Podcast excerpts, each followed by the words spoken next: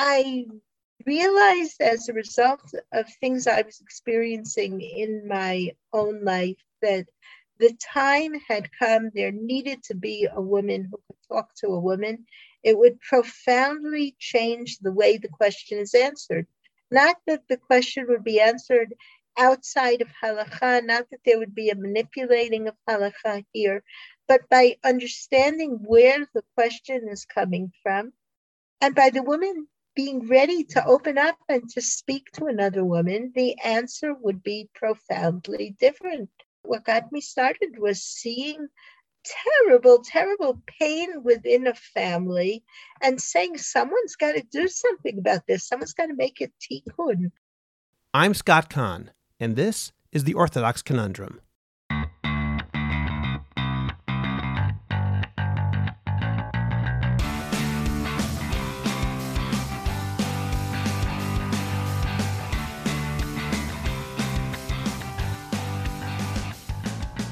This is the Orthodox Conundrum on JewishCoffeehouse.com. I'm Scott Kahn. Today we're going to continue our conversations about the roles of Jewish women in Orthodoxy, and we'll do so by speaking to the person who created one of the most important innovations we've seen so far, Rabbanit Chana Henkin, the founder of Nishmat and the force behind Yoatzot Halacha, or halachic advisors. Yoatzot Halacha have studied in order to become proficient in the laws of Nida, or Taharat HaMishpacha, Unlike the assumptions of some critics, they are not admitted into this program until they also have proficiency in Gemara and Rishonim. Now, I've read the reasons that people don't like the idea of Yoatzot, and feeling that way is their prerogative. I think they're very mistaken. From my experience as a Chatan teacher and in other areas, I've found that Yoatzot Halacha, at least those I've spoken to, are at least as qualified, and often far more qualified, to discuss Hilchot Nidah than the average rabbi or mechanech and given their training in women's health, as well as other areas that are unknown by most rabbis, they maintain a unique position and fill a huge role in the halachic scene today. We'll talk to Rabbanit Henkin about Yoatzot Halacha, what they can and cannot do, the criticisms she's received, and more, as well as discuss her new book, Nishmat Habayit Contemporary Questions on Women's Reproductive Health, in a moment. First, Please subscribe to the Orthodox Conundrum on Apple Podcasts, Google Podcasts, Spotify, Stitcher, or anywhere else you get your podcasts. Please like the Orthodox Conundrum page on Facebook and join and participate in the Orthodox Conundrum discussion group on Facebook. We have some fantastic discussions there, so check it out today. I'd also like to ask you to become a Jewish Coffeehouse patron on Patreon. Just click on the link in the description of this podcast, and you can get bonus episodes, JCH merch, and more. You'll get special episodes on all sorts of topics that are only available to subscribers, and you'll be helping Jewish Coffee House spread our message of a welcoming, intellectually engaged, and honest orthodoxy. It's just a few dollars a month, and you can cancel at any time. We're looking forward to your joining the Jewish Coffee House team. Finally, do you have a message that needs to get out? Do you want to reach hundreds or even thousands of listeners? The best way is by producing a podcast, and Jewish Coffee House can make it happen. I have experience producing hundreds of podcasts, both for myself and for clients. Whether you want to learn everything you need in one day, or record and relax and let us do the heavy lifting, JCH Productions will work with you to make it happen and make it even better than you imagined. Let us help you today. Write to me at scott at jewishcoffeehouse.com or go to jchpodcast.com, that's jchpodcast.com, to learn more and to sign up for a free consultation. Make your voice heard, promote your cause, sell your product, and engage your audience today. Rabbanit Chana Henkin is dean and co-founder of Nishmat, the Jeannie Schottenstein Center for Advanced Torah Study for Women, and creator of the Yotzot Halacha Institute, which she co-founded with her late husband, Rabbi Yehuda Henkin Zatzal, and Rabbi Yaakov Warhaftig. She is the recipient of numerous awards and has been awarded honorary degrees from Yeshiva University and Bar Ilan University for opening the highest levels of Torah learning for women. Rabbanit Chana Henkin, thank you very much for joining me today on the Orthodox Conundrum podcast.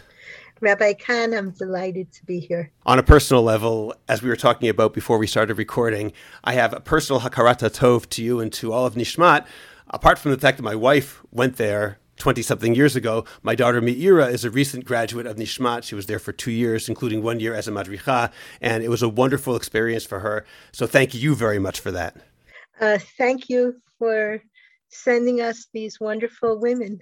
Let's talk about the Yoatzot Halacha program. I've been a Chatan teacher for quite a while, and it seems clear to me that the idea of a Yoatzot Halacha, which means halachic advisor, fills such an important need. Could you describe what is a Yoatzot Halacha?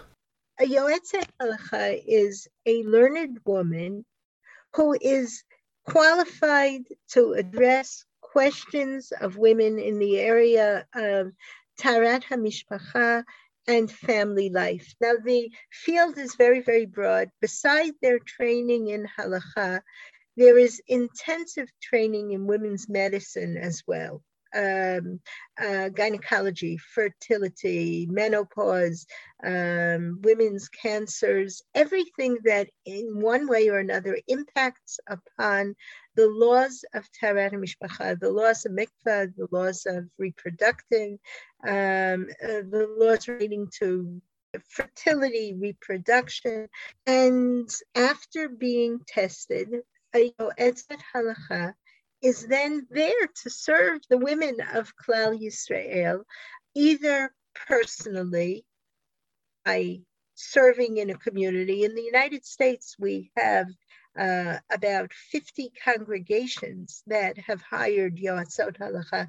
We don't have 50 Yoatzot Halacha in the United States, but we have several who, we have over 30, 30 something, and uh, in the United States and Canada. Here in Israel, we have many, many Yoatzot Halacha. Worldwide, we have over 160 Yoatzot Halacha who've been uh, trained and who serve in the field. Many of them are employed on Nishmat's hotline, Nishmat's Golda Koschitzky phone line, where we have a staff of Yoatzot, over 20 Yoatzot work on the hotline we also have websites in four mm-hmm. different languages. And Yoatzot work on our hotline, they work on websites, they on our websites, they work within the community. And many of them are available as volunteers to address questions of women in their own communities. Basically, once you qualify as a Yoetzet Halacha, you have much less of a private life than you did previously. Collectively, we've received over 350,000 questions over the years. And I know that the website is a tremendous resource, which I've used myself. So many questions are approached there, particularly with the Piskei Halacha of your late husband, Rav Henkin's Zatzal. We get this all the time. People will tell me, uh, I went into your website in order to ask a question. There's an option to ask a question via the website, but there are hundreds of FAQs and there are by now, I presume over 200 um, articles posted on the website, probably considerably more than that. It's very common for us to hear that oh, oh, a woman will say, I went in to ask a question, but the answer was right there staring me in the face. Um, I have a nice anecdote from Australia. A rabbi actually called me up with great pleasure. He said he heard about the Yoatzot Halacha, and um, he, of course, knew that this was inappropriate, and he was going to get up and give a drasha to his community to tell the women of the community to beware and not to um, um, and not to use not not to use a yoetzet halacha. This isn't proper. This shouldn't be. And then he went into our website because he figured he should know about what he's talking about. And then he gave that drasha and he said to the women of his community, you know, every woman in this community should have this information and should use this resource. So I find we talked to an amazing um, breadth of women. In the United States, a rabbi told me that he told the Yoetzet who came to his community, one of the first Yoetzot to be placed, that uh, he's very happy that he's going to employ her, but he doesn't want her to get his hopes up because he got three Shiloh over the course of the last year. So eh, he, he doesn't want her to think that the mobs are going to knock down her door in order to get to her. Well, that first year, she got 500 questions and it just continued to mount after that. So women are going to Yoatzot Halacha. They're, they're saying two things. One is that they're not comfortable to go to uh, a man to discuss very intimate things that it's not it's not modest it's not comfortable for them i as a rebbitzin i spent uh, decades trying to convince women to go to a rabbi and and and i spoke about how sensitive rabbis are but the bottom line is women are more comfortable going to a woman the other thing is that very often, as a result of her own personal experience, a yoetzet understands the woman's question differently. Um, what we're always interested in is how do you help the woman? So if a woman has a problem this month, we don't want just to answer the question of, well, this is asur, this is mutar.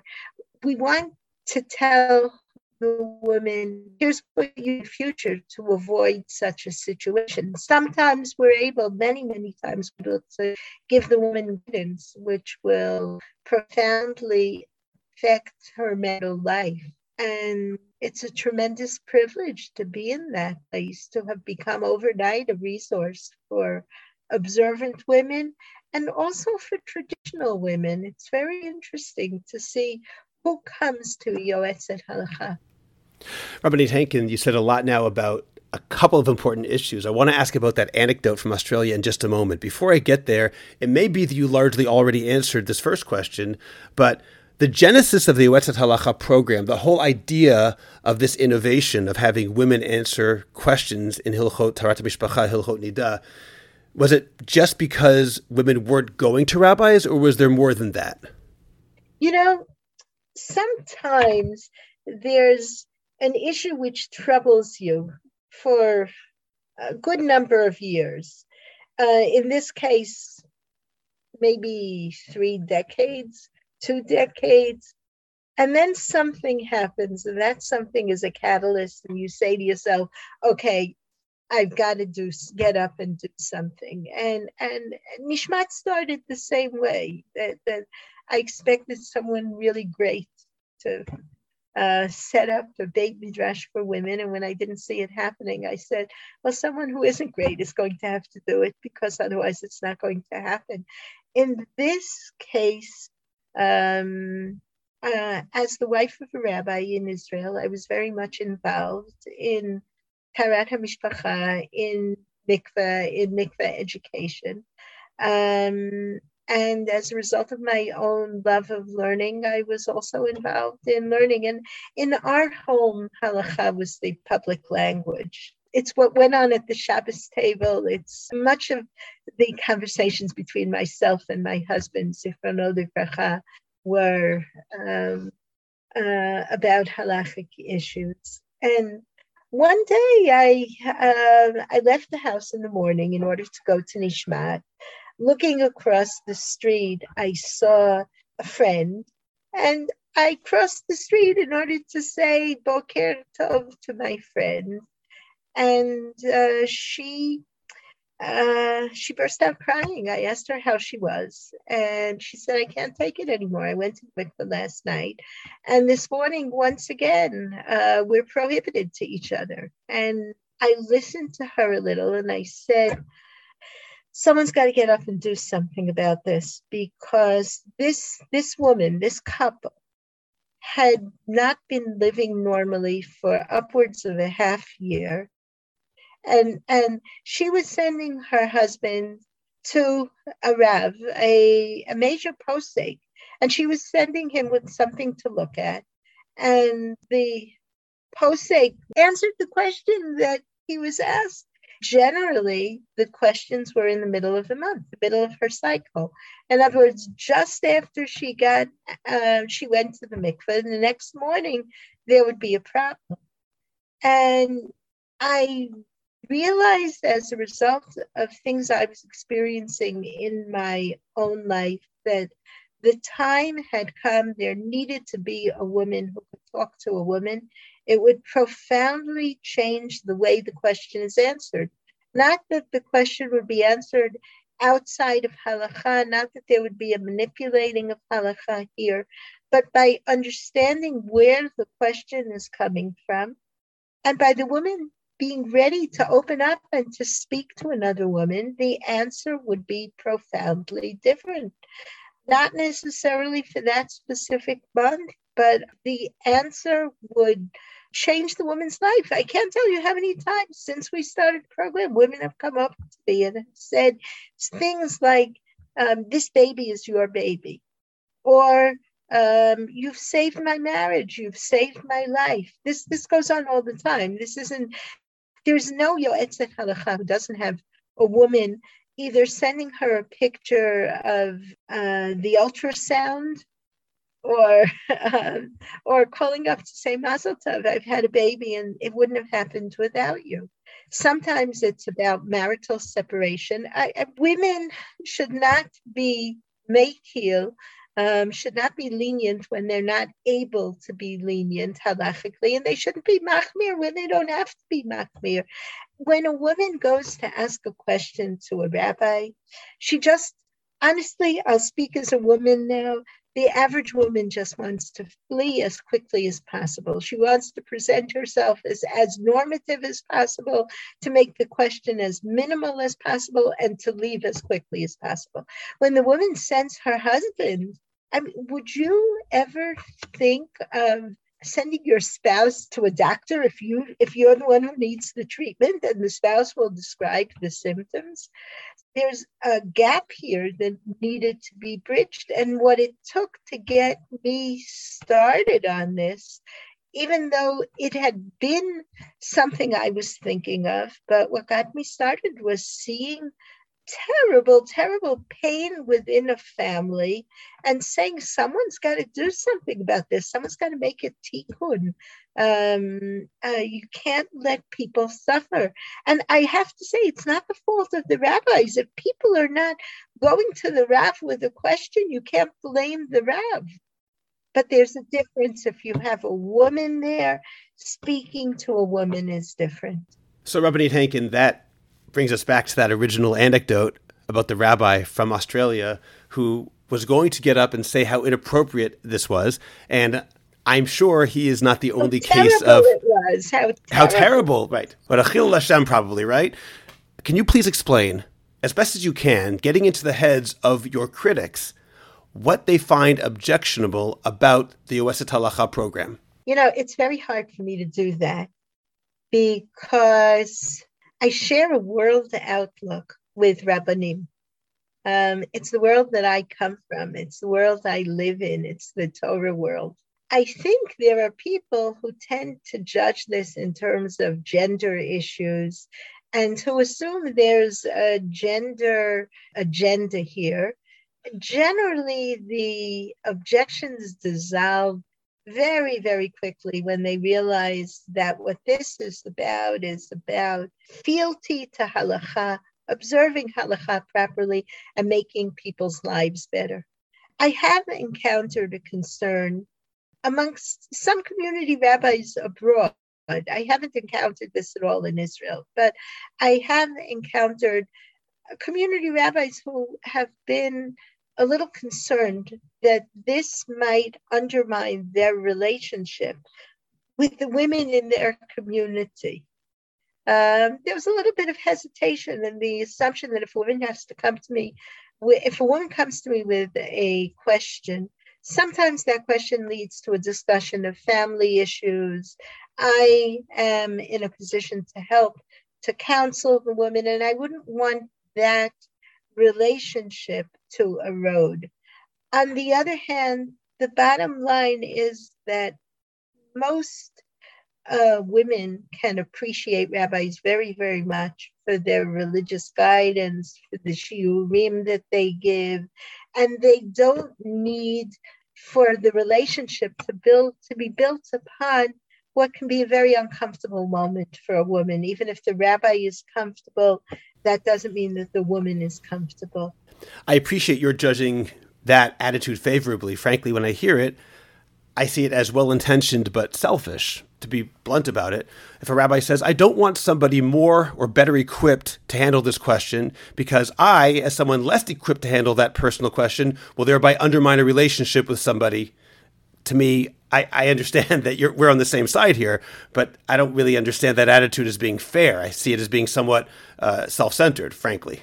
I think that most rabbis I know are not self-centered. They're and I agree. They're devoted to their communities. They're deeply devoted. They work very, very hard. And I think, like anything else that's new, there's um, uh, there's concern there's concern so so what is this new animal is it um is it authentic is is our, our what's motivating um the women who are yoatzot halacha and as the community has had the opportunity to see yoatzot halacha uh, number one we have more and more Rebbitzins coming to us to become Yoatzot Halacha, which is very exciting. But the concern is being replaced by a sense that when could we get a Yoetzet Halacha in our community? I'm seeing more of that. So I, I, I listen, generally, honestly, I admit I like people very much. I admire people. I, I appreciate rabbis. We're on the same side of this.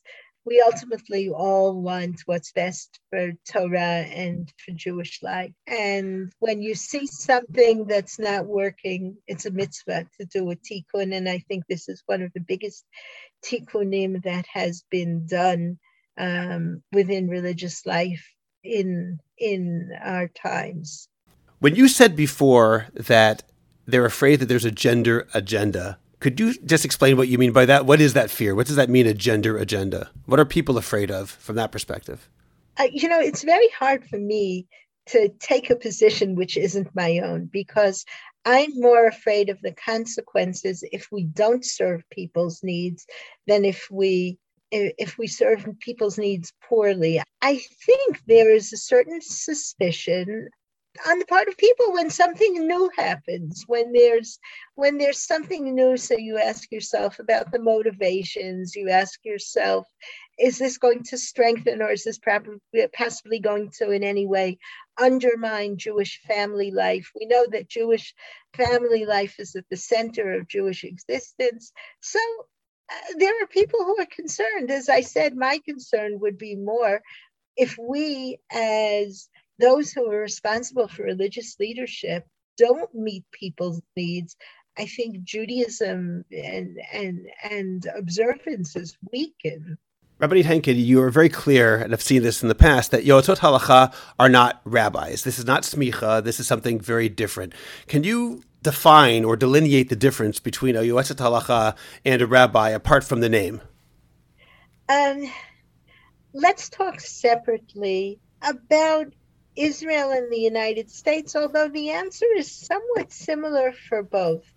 Okay. The position of a rabbi is not just a scholar, it's a communal leadership position in which the rabbi is the leader very often as a congregation in the in in outside of Israel it would be a congregational leader in Israel it could be any number of positions a Yoetzet Halacha is a very specific hitmachut. It's a specialization. It is a very, very specific specialization. It's a specialization in a field of halacha coupled with a specialization in women's medicine, which includes gynecology, fertility, sexuality. This is very, very specific and technical. I've had people say to me, aren't they specializing in how many angels are dancing on a pinhead? And my answer is, you've got it all wrong. You are going to the most central issue in family life, including sexuality, including fertility, and other areas having to do with a woman's religious life, her religious dignity. And you're enabling women in that field to be super specialists. And we've had rabbis come to us and ask us, what do you have to say about a, specific, a certain issue? With the rabbi's understanding that his halachic training did not include an interfacing with medicine and on top of that, we know what's going on in the field. I mean, if you think to yourself, I, am using the number 350,000, it's an outdated number. I don't know what the present number is. Hundreds of thousands. It, certainly it's above 400,000, but the last time it was counted, it was 350. So I'm saying 350,000 you know what's going on in the field. I, will give you, uh, can I give you an example?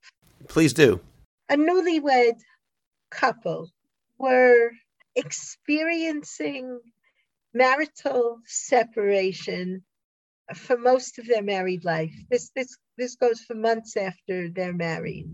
They consulted this posek, they consulted that posek. Every leniency that could possibly be relied upon was invoked. Nevertheless, the woman was staining all the time.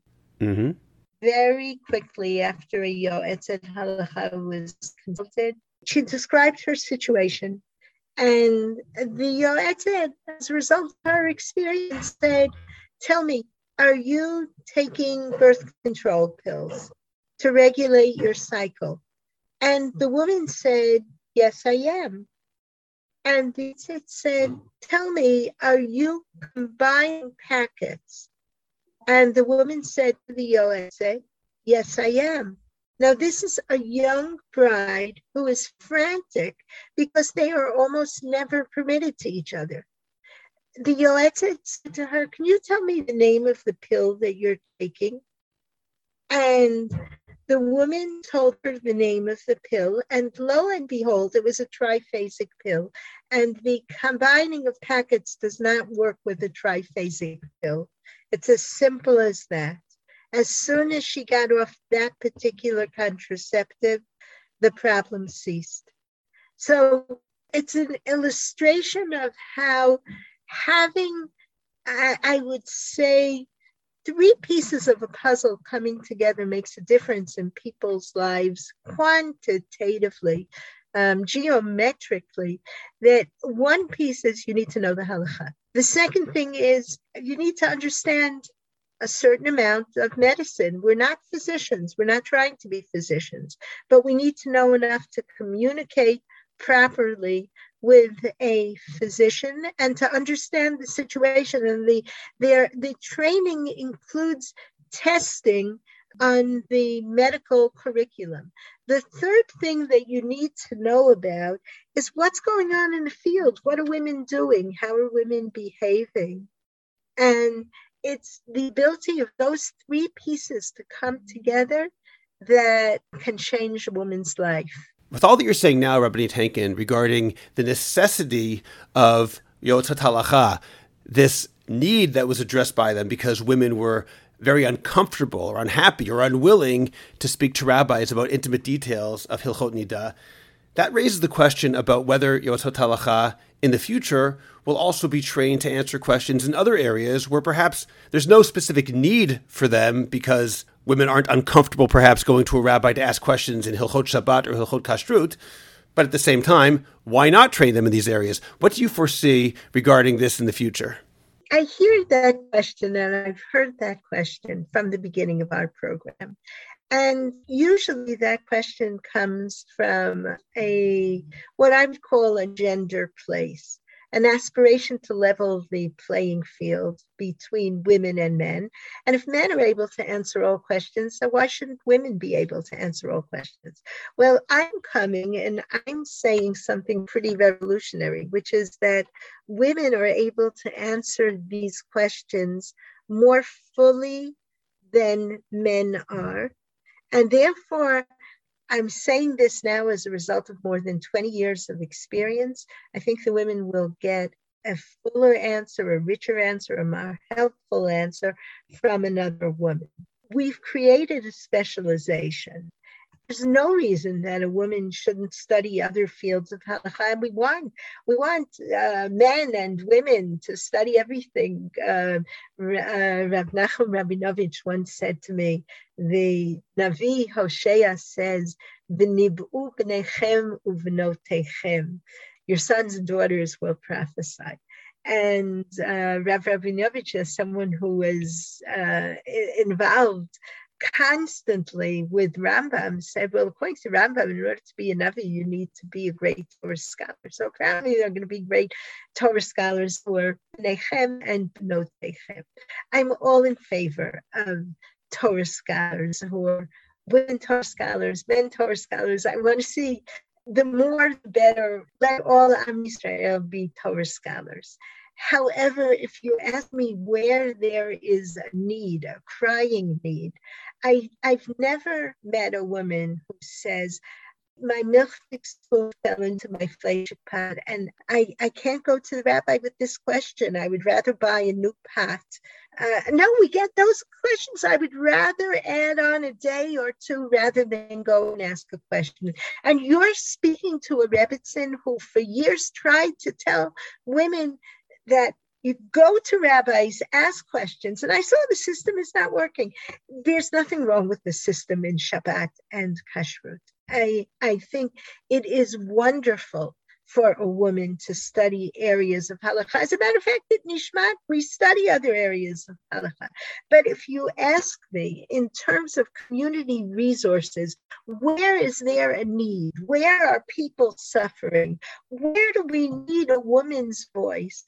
I'm not going to say that people are suffering in Shmirat Shabbat and therefore dafka there we need women. It's very possible that now that we're seeing more and more women becoming engineers that it's possible we're going to see women creating a Shabbos devices. And in the past, we haven't seen because in the past, most engineers were men. And today, when I ask my students, what are you going to study? So I'm seeing more and more who say, I'm going to study this field or that field of engineering. The same thing goes with medical engineering. I, mean, I think as women enter into other fields, we're going to see more women who are coming forth with creative solutions in other areas of health. The need for women is, is in this area, which impacts fertility, it impacts sexuality, it impacts well being in the home and the need is profound. So, if your question is, are women permitted and should women study other areas of halacha? I want everyone to be studying halacha. But if you're asking where is there a need and where specifically can women make the most significant contribution, it's in this very, very broad area of halacha. One final question about that. Would you say that women should be able to paskin questions, to rule specifically on questions regarding Nida or anything else? Or do you draw the line before that? Obviously, defining psak halacha as its own separate question, but some people would say innovation in halacha versus effectively telling people who ask questions what others have already said. I guess that also gets us into the question about the book. We'll get there in a moment, though. So, do you say though that that psak halacha is something which women should do, or you don't want that for your your Yoatzot halacha?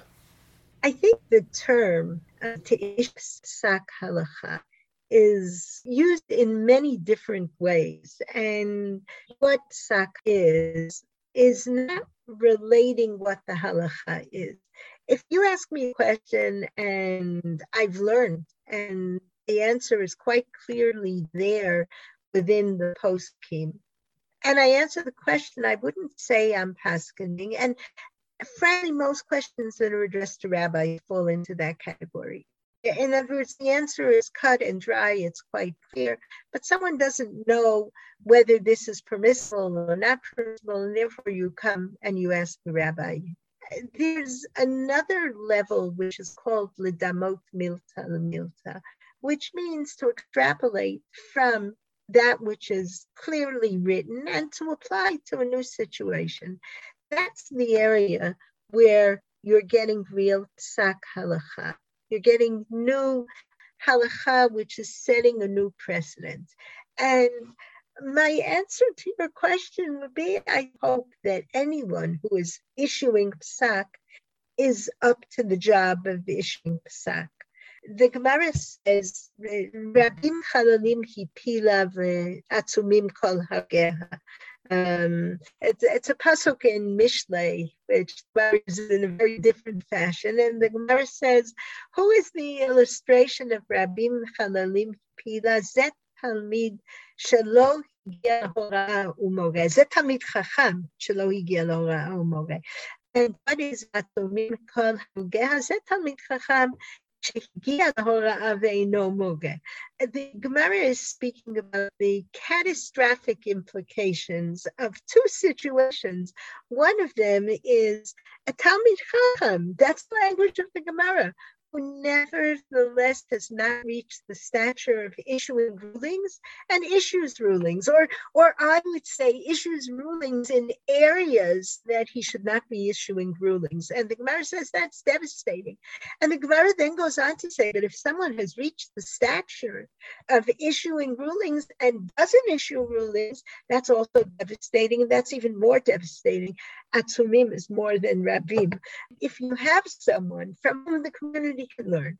If you have someone who can solve problems and that person chooses not to do so, then the community is losing a tremendous resource. I don't think you can judge women as a class. I think this is something which is very individual Poskim will recognize who's an address and who's not an address. These kinds of things evolve very gradually. Uh, most of the questions reaching Yoatzot Halacha don't. And there are rabbanim for two decades. My husband, uh, Zecher Tzadik Livracha, served as a rabbi consult, uh, one of two rabbanim to whom the Yoatzot Halacha go to for their questions. I think the very exciting thing that you see in the Sefer that has just come out, which I think should be in every home, it's called Nishmat Habayit, and it's contemporary questions on women's reproductive health addressed by Yoatzot Halacha. It is a marvelous, marvelous book. It was edited by my husband and myself. It was a fascinating journey. There are medical appendices at the back of the book. The medical appendices, I've, I've had posts say that they are extremely helpful. They are the medical appendices were written by Dr. Deena Zimmerman, who is herself not just a physician but also a yoetzet halacha and Dr. Zimmerman's book, which I think was published under Nishmat's auspices, I've recommended it to many, many people. It's an excellent book as well. This book is a less popular work. This book is very interesting. It has a collection of 60 something or 70 something, I don't even remember, but I, I lived this book day and night for several years together with my husband. It has a short question as a woman might ask us, and short answer as we will give to a woman. But then there's a lengthy halachic exposition explaining the answer, explaining the position. And um, I've had conversations with rabbis who are rabbis in far-flung communities who said, this is extremely helpful to me. So if I understand correctly, the book contains a short question and answer format, followed by a longer exposition explaining how the Yoetzet Halacha arrived at her conclusion. Is that right? Exactly, exactly, exactly. It's it's like classic shooting, classic shuvot. Uh, the only difference is that this is the first such volume uh, written by women. I stress it was edited by a halachic authority, by my husband, and I had a part in it as well. But these are classic teshuvot explaining how one reaches this bottom line. And the questions are very practical. They are they reflect the issues that women are dealing with in their intimate lives. I think this is a book which can be extremely helpful to kallah teachers. It could be helpful to Torah scholars, to, um, to rabbis. It can be helpful to women Torah scholars. It can be helpful to teachers of um, Jewish family life. And I think it's an excellent book that should be sitting on the shelf in every home. And one could learn a tremendous amount from the questions, even those who don't have the skill set to work through the uh, exposition of the answer, how we got to the answer, one can still learn a lot from the very, very interesting questions, uh, questions which are asked. I'm looking forward to reading it. The book is called Nishmat Habayit Contemporary Questions on Women's Reproductive Health. It was a volume that was edited by you and by your late husband, Rav Yehuda Henkin's Zatzal. And it's from Koren Press, right? From Koren Maggid. Maggid is a part of Koren Press. So this is Maggid Press. It was published, the English translation has been published by uh, Nishmat together with OU Press. I think that's really a statement of how far Yoatzot Halacha have come. It's very exciting to us. The book really gives information that's unavailable in other books on Taharat HaMishpacha, and it reflects the experiences of contemporary observant women. So uh, it's very exciting to us to to hold this book now, not just in Hebrew. As we're working on the second volume in Hebrew, the book has wonderful haskamot, has wonderful approbations from rabbis. And on the other hand, when you open it up, you say to yourself, wow, there's new language here. And mm. that's the language of Yoatzot Halacha. I'll, I'll just give you one example. Instead of telling the woman that she is Tame'ah, that she has been rendered impure, we we we try as much as possible to tell the couple that they are not permitted to each other. It's a big change in the language, not in the halacha, but in the language. Why does that matter? Why is that an important change? Oh, it's very important. It means who's carrying Taharat Mishpacha? Is it just the woman or is it the couple? The couple are committed to this halacha. That's very interesting. Rabbi Henkin, before we go, I also wanted to ask you about a different book, which you're also putting out now Studies in Halacha and Rabbinic History by your son, Rav Eitam Henkin Zatzal. Could yes. you tell me about that book as well? I'm very grateful to talk it. The book is a collection of 24 articles which my son published in history. And I think I have to tell you something about my son so you'll understand something about this book my son was 31 years old. My daughter in law was 30 at the time in which they were murdered six years ago. And he wrote prolifically. He married young. Thankfully, the couple had children when they were very young. Um, so we have four beautiful grandchildren who survived the shooting of their parents. They were with their parents at the time of the attack.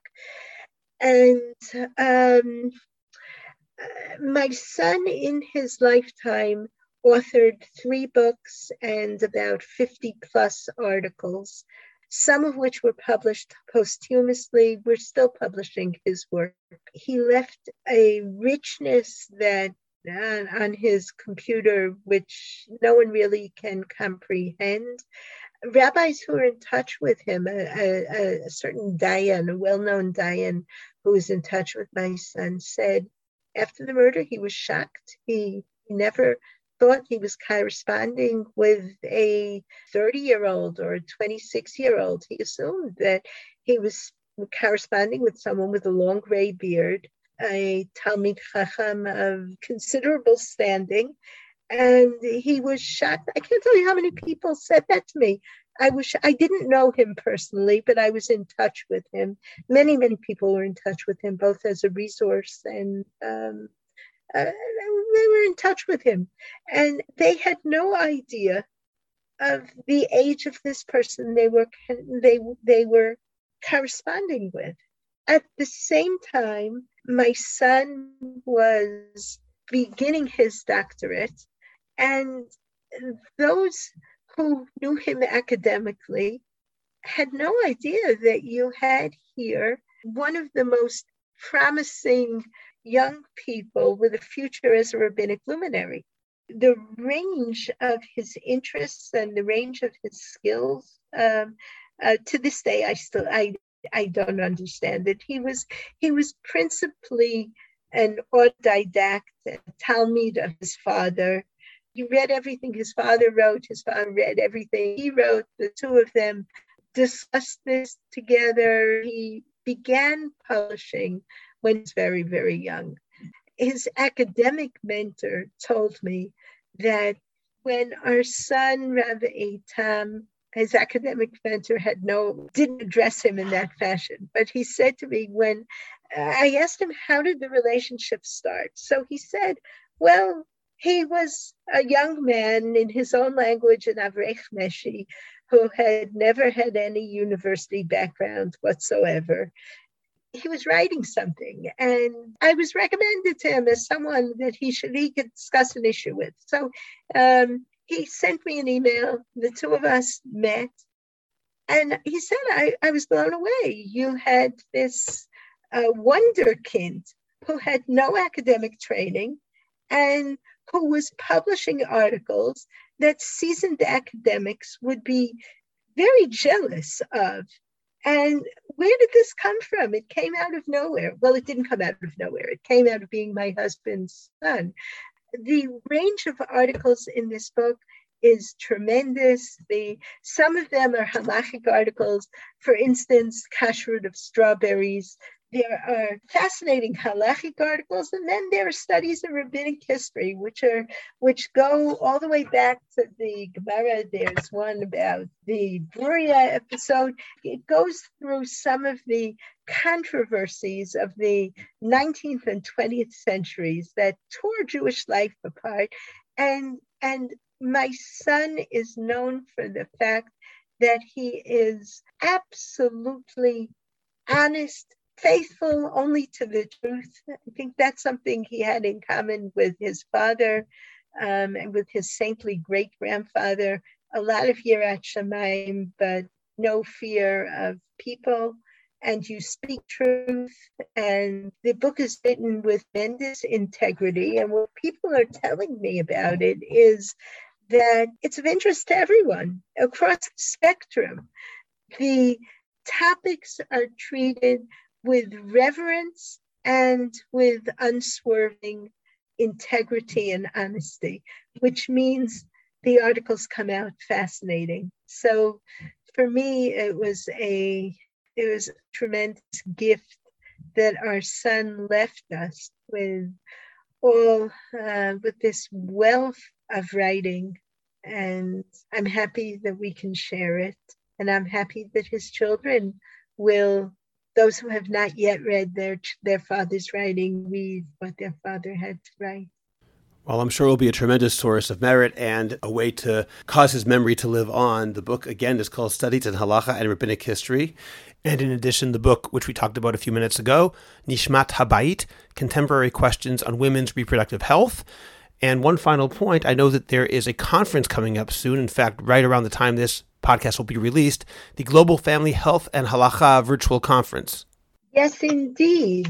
Uh, this is the second time that this that Nishmat is holding this conference. It's in partnership with Mizrachi Canada. It's from May 15th through 17th, and um, your listeners can get information on it and can register at www.healthandhalacha.com the first conference had 4,000 people virtual. It's a virtual conference, had 4,000 people registered, and we're doing it again. Okay, well, Hatzlacha Rabbah. Thank you again for joining me today on the podcast. Thank you so much for hosting me. Subscribe to the Orthodox Conundrum on Apple Podcasts, Google Podcasts, Spotify, Stitcher, or anywhere else you get your podcasts please visit jewishcoffeehouse.com for other episodes of the Orthodox Conundrum, as well as many other great podcasts, including Intimate Judaism, The Maimonides Minute, Chochmat Nashim, The Franciska Show, and Let My People Eat. I'd appreciate it if you go to Apple Podcasts and rate and review the Orthodox Conundrum. It takes literally two minutes. It's just giving a certain number of stars and writing one or two sentences please like the Orthodox Conundrum podcast on Facebook and join our growing Facebook group, the Orthodox Conundrum Discussion Group, where you can feel free to discuss issues in Orthodoxy in an honest and friendly environment. I hope you'll become a Jewish Coffeehouse patron on Patreon. Just click on the link in the description of this podcast, and you can get bonus episodes, Jewish Coffeehouse merch, and more. you'll get special episodes on all sorts of topics that are only available to subscribers. And you'll be helping Jewish Coffee House spread our message of a welcoming, intellectually engaged, and honest orthodoxy. Just join Patreon. It's only a couple of dollars a month, and you can stop anytime, so join today. Finally, do you have a message that needs to get out? Do you want to promote your business, your organization, or your cause? The best way is by producing a podcast, and Jewish Coffee House can make it happen.